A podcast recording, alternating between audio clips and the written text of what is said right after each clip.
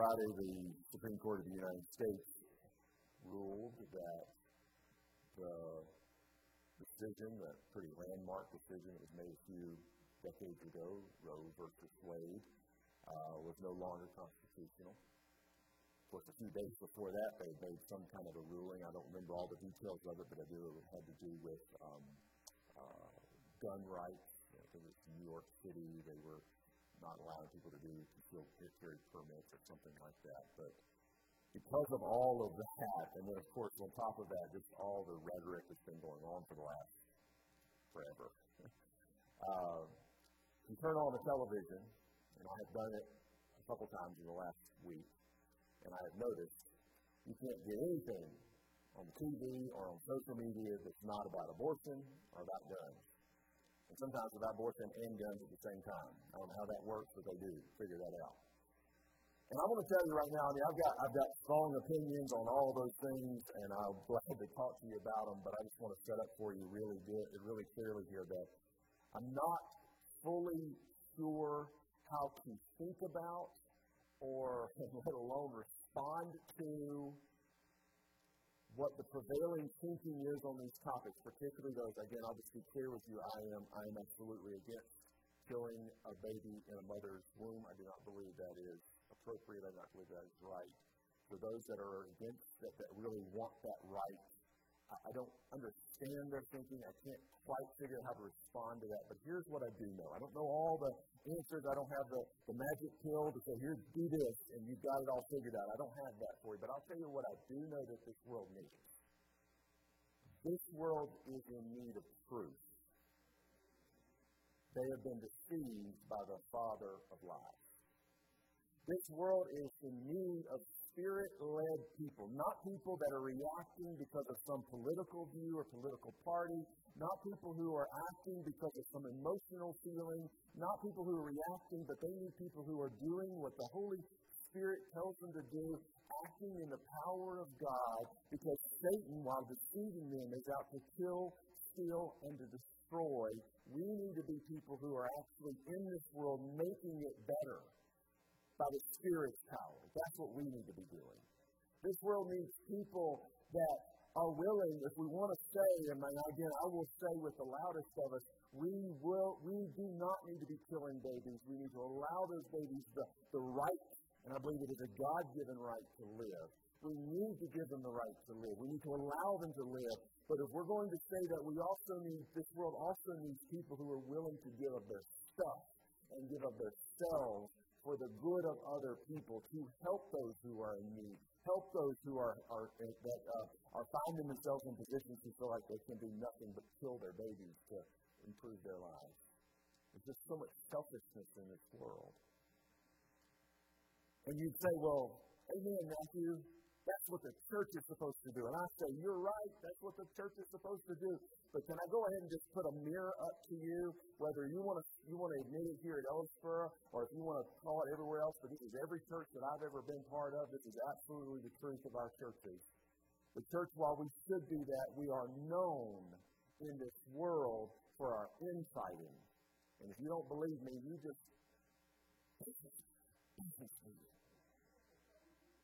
If you don't know what I'm talking about, you ain't been to one lately. And I, we do a good job here, but even here, there's a little electricity in the air when it happens. Okay? Now, take it or leave it, but let me move on. Pettiness. We're noted by our pettiness. Have you ever been to these communities, and there's, some around here too, where you've been in these communities, and there's like five people that live on that road, but there's five church signs at the corner? Why? Because every one of them split off the other one.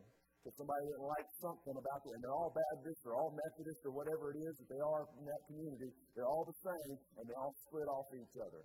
That's we're petty. We're divisive. I told I preached about this let's say a month or so ago now. But we've got so many. I mean, just Baptist alone is all some kind of brands of us.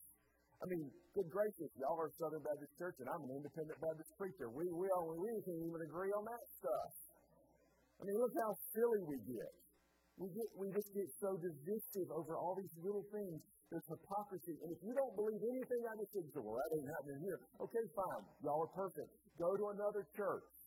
I promise you, you walk in the door, and visitors that are here, I pray this is not your experience, but I can promise you, I've been to churches where they didn't know me, and I was not a guest of honor. I was just coming in sitting on a pew. And let me tell you, I saw all that, and I felt all that. So you tell me, and here's a man standing here before you I've committed. I'm going to go to church on Sunday. I don't care what's going on. I'm going. These people out here that are screaming that they want abortion, these people that don't believe in God the way you believe in God, they don't believe what you believe. What do you think they feel about the church? What do you think they feel about the church? Ultimately, I want you to know that as much as we ought to feel a little prick of conviction, I know I do when I think about this, it's not a new situation for any church in the, in the world. I bring you to Exhibit A, the book of 1 Corinthians. Paul writes to a church at Corinth, and he is writing to a church that's exactly noted by all of those things. In fact, they are known for their lack of unity. They are clipped up over their favorite preachers. He addresses that in chapter, chapter 1. They are mesmerized by eloquence. They, they're not focused on godly simplicity. That's they, they miss the gospel and they're focused on all these other things. They're letting sin run rampant and kind of proud of it, in fact. You go to chapter 5, and kind of see they're kind of think they've done a good thing by letting terrible sin run rampant in the church. And they're worried more, and you see this in the section that we're looking at here in chapter 12 in particular. They're a little bit more worried about who's got the best gift. Who can speak in tongues? Who can heal? Who can, who can prophesy? Who can do this? That's what they're worried about. They're more worried about that than they are about actually doing anything good with what, they, what the Lord has given them. In fact, in the next chapter, I think, or actually, I think it's in chapter 11. In chapter 11, it's clear. Paul's saying, Y'all are turning people away from the Lord's Supper because they're too poor. Something's wrong. And at this point in the book, in chapter 12, or I'm actually going to read chapter 13, but in chapter 12, he's dealing with these spiritual gifts. But he says, right in the middle of that thought, if you're in chapter 13, just go back to verse 31. He says there, I'm going to show you a more excellent way. I got something better for you. There's something better. It's not about all these gifts. It's not all this stuff you're distracted with, but there's something better. What's that better thing? I want you to see it in 1 Corinthians chapter 13. I'm just going to read it to you. I'm going to read the whole chapter because I like the chapter. And y'all know the chapter. And I, I just like the rhythm and the rhyme of the, the King James Version. So I just, I just want to read it. Y'all just listen to me if you don't mind. Here's what it says.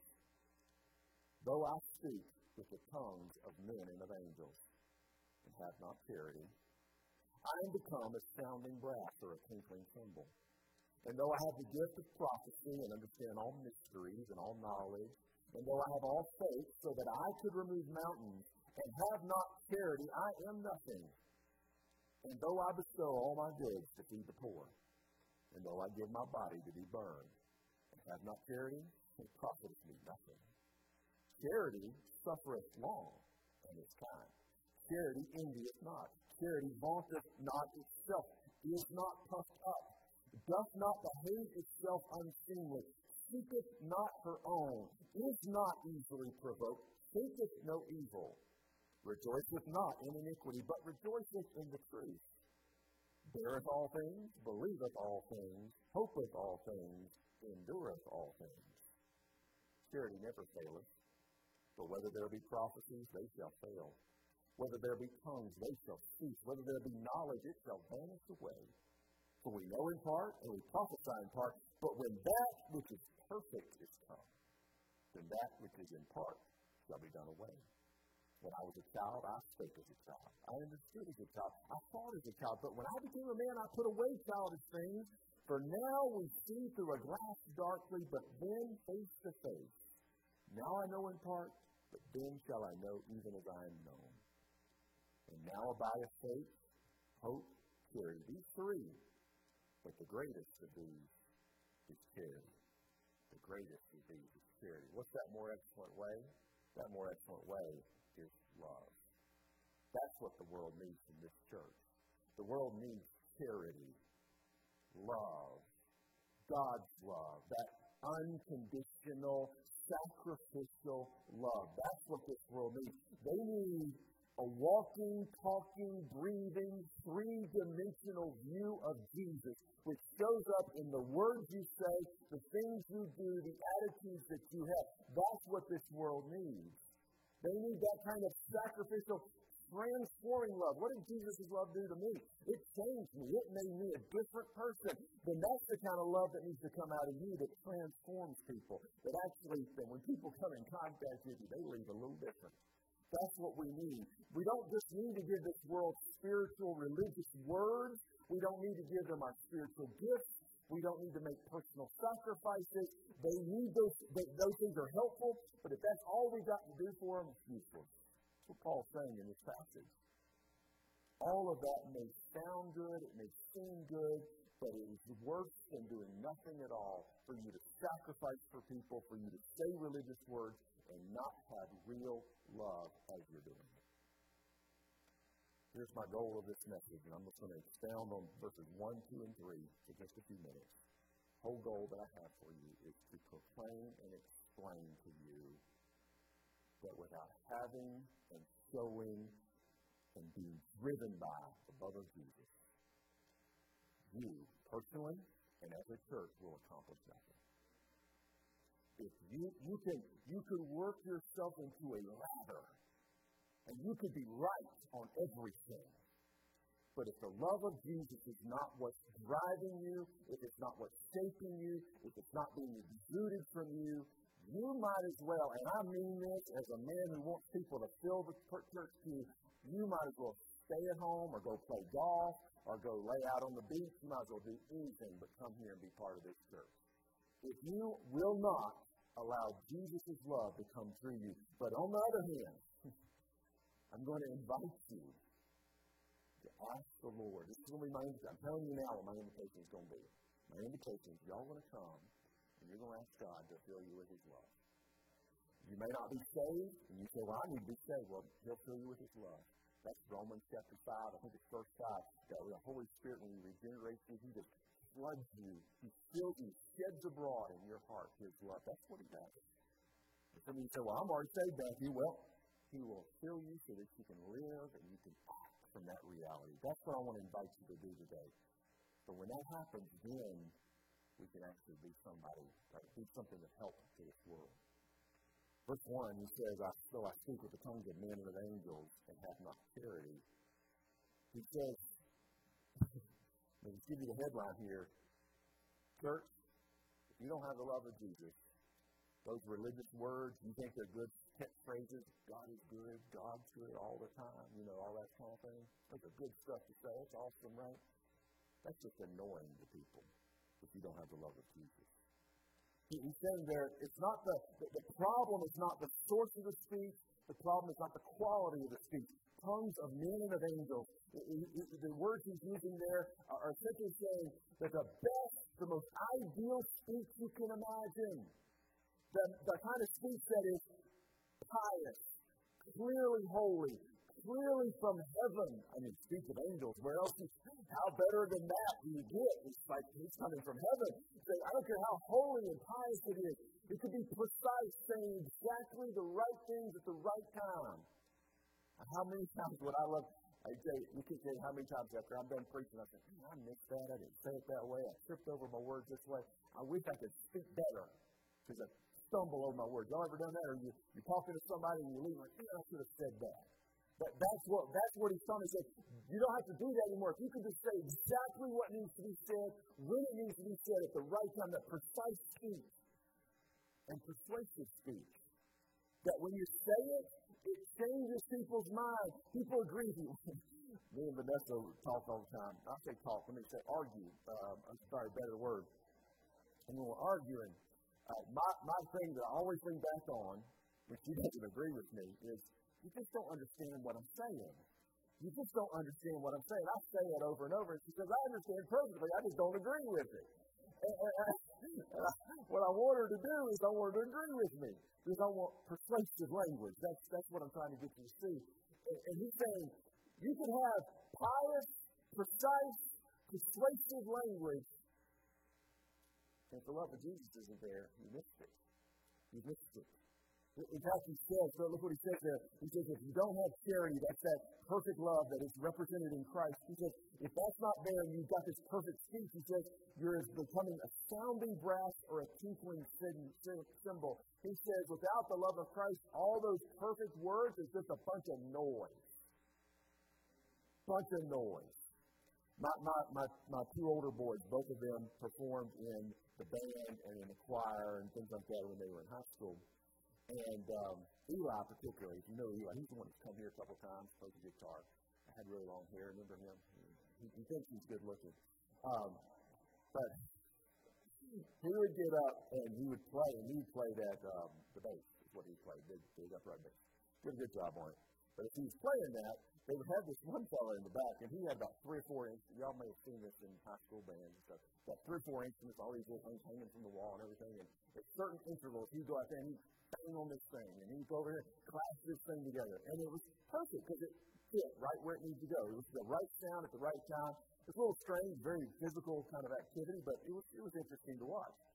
But I could not imagine if the whole song had been that fellow back there clanging on his three or four instruments the whole time. Clash, clash, clash, and bing, bing, bing, and all that kind of thing. That would be annoying, really, is what that would be. And that's exactly what the Bible's telling us here is we are speaking. I don't care how perfect our speech is. If there's not the love of Christ there, it's like hearing the percussion section with the volume turned up and the instruments turned off. That is irritating. It's something good. You hear that? That, that percussion instrument, it's useful, it's helpful. It adds something to the, the music. It's good, but the good stuff is missing the wrong thing is put in the forefront. Because you know what? This world doesn't need your words. This world needs His love. That's the thing. That's the difference. That's the change.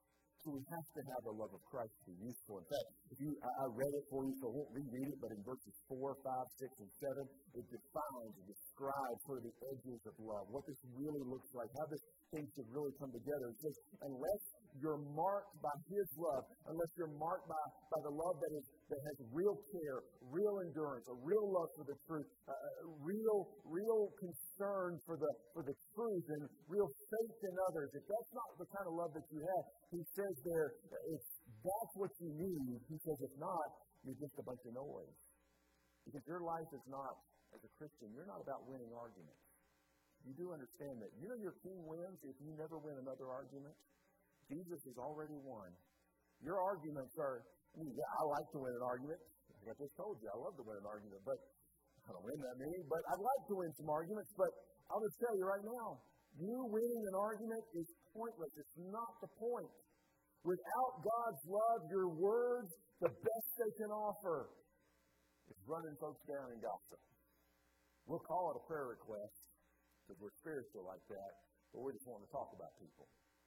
The best our words will do is we'll say the right things, but we'll do it without any real care for people. There are some people who are talking about abortion right now, and I want to say, as I've already said, but I'll just reiterate, thank the Lord that there's progress being made in protecting the lives of unborn children. I'm so glad for that. But did you understand that this abortion issue is not a political issue? This is actually a spiritual issue that the, the works of Satan are deceiving people who Jesus light can shine a light into their understanding that this is not about winning an argument, it's not about winning a political race, it's not about getting a vote on this or that.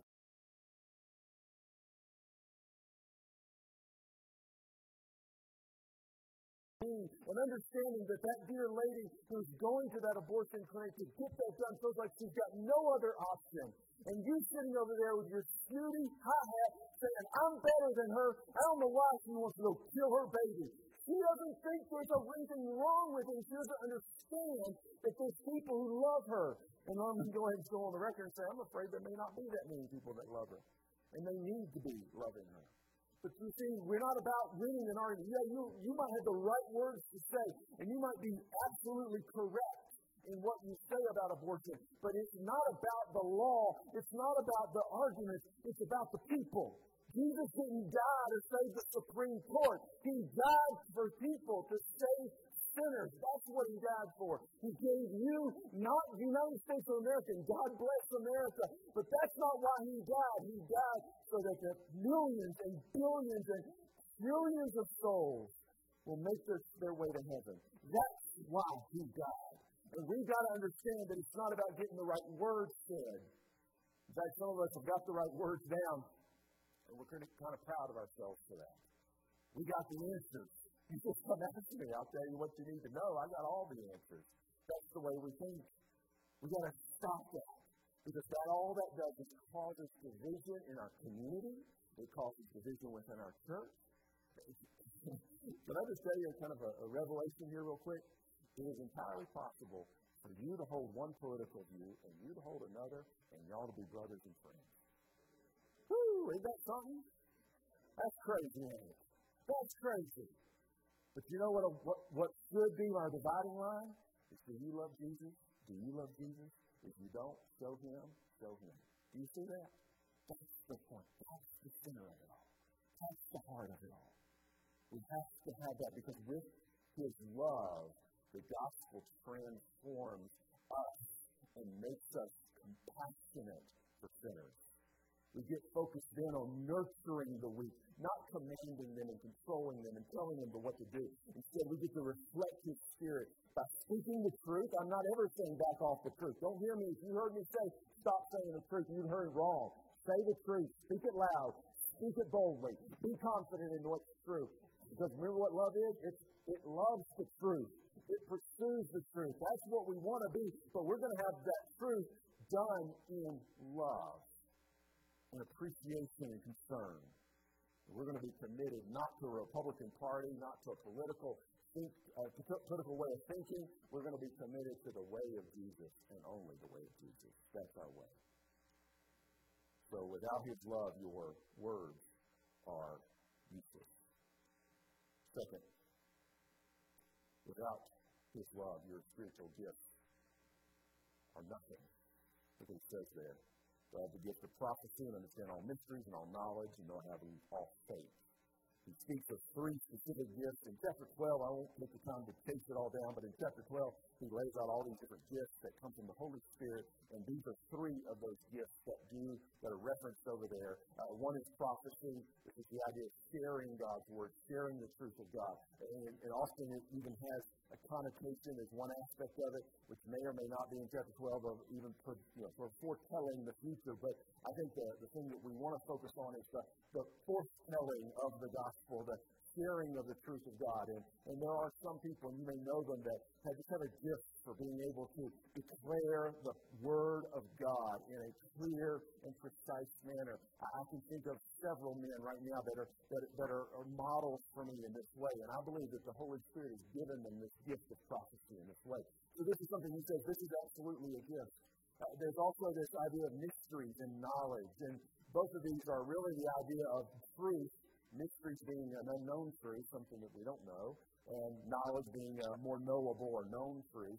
But ultimately, it's about knowing the truth and being able to understand it, discern it, being able to again declare it. And then lastly, there's faith. He talks about this idea of faith, which is just being able to lean on God for amazing things. And in fact, he talks about uh, faith that can remove mountains, verse 2.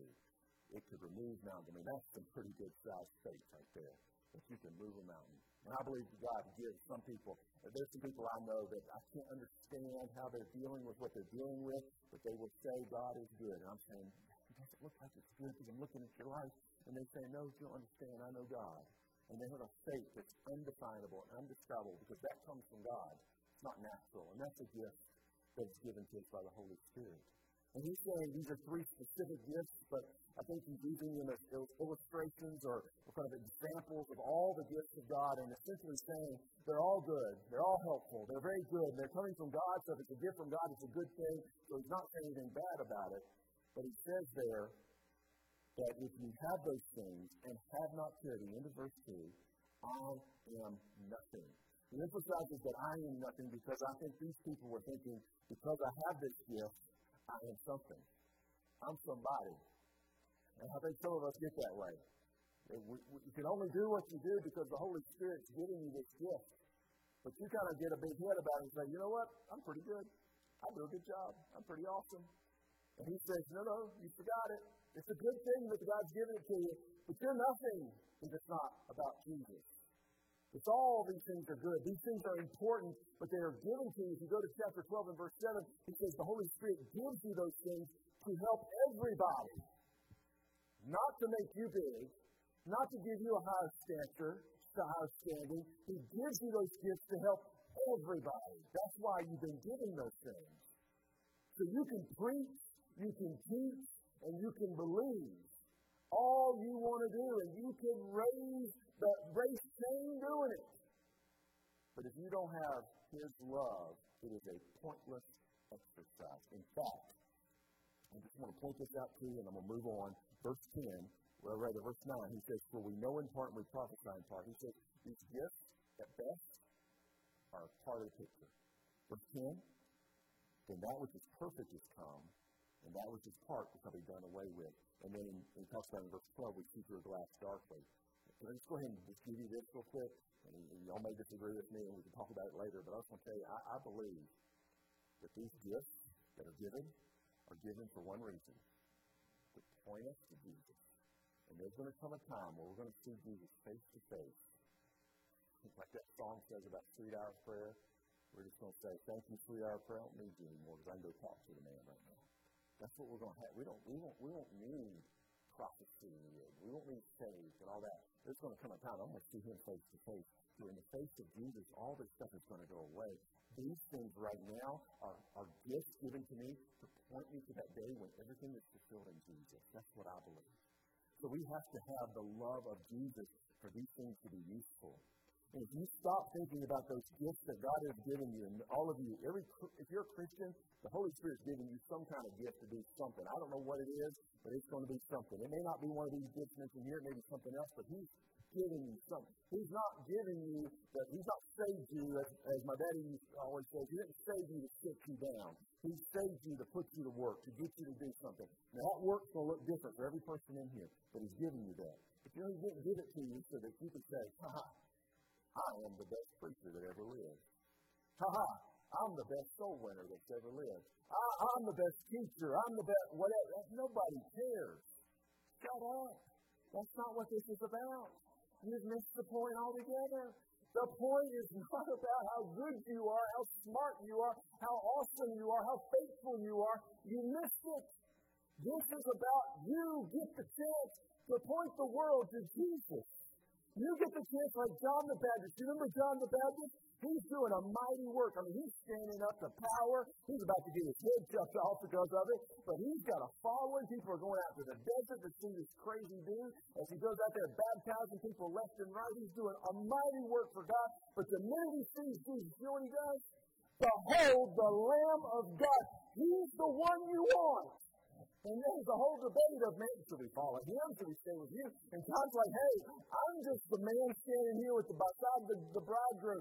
You, he's here. He's the man. You go with him. It's not about me. Jesus even said of John the Baptist that he was the greatest man ever born to a woman. And John said, ain't about me. It's about Jesus.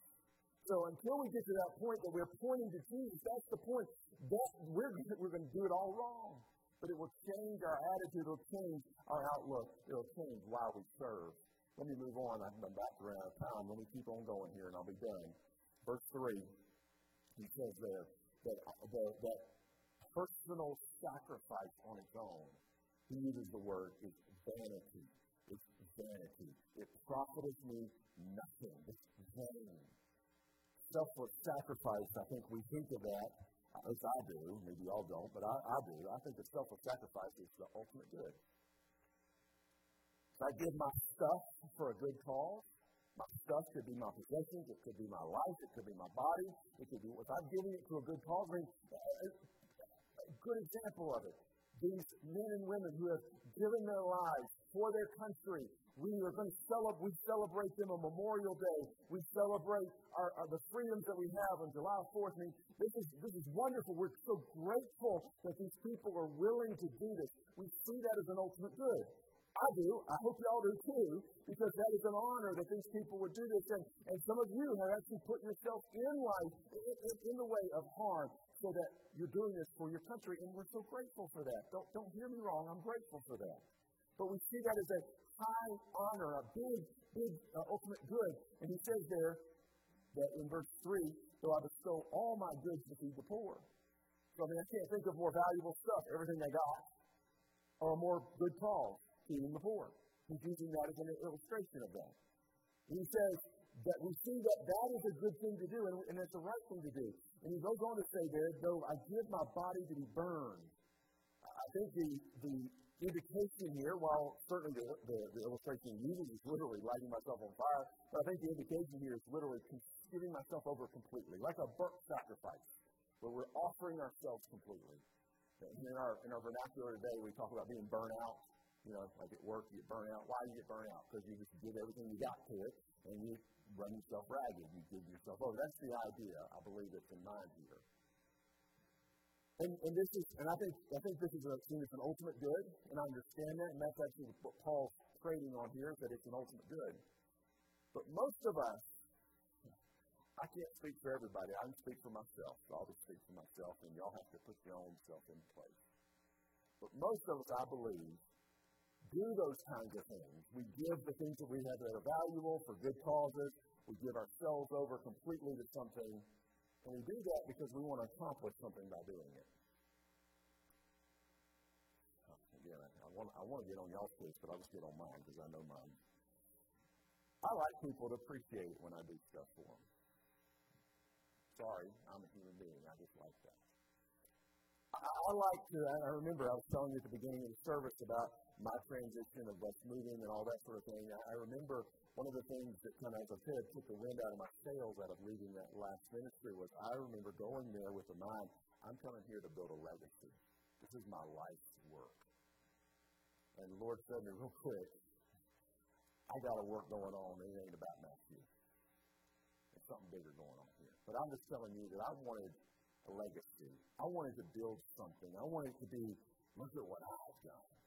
Now, of course, I would humble it up real good. Hey, I'm sacrificing. I'm just good. You know, you, y'all understand. But in my mind, I'm like, I'm doing a big thing here. This is, whoo, look at this. This is amazing. Sometimes we do it to seek God's favor. This is what a lot of religious systems are built on. I do the thing, I give money, I give my time, I give my energy, I give whatever, because God's going to like me better if I do it. But without Christ's love, motivating you, without Christ's love exuding from you. He says there, it profiteth me nothing.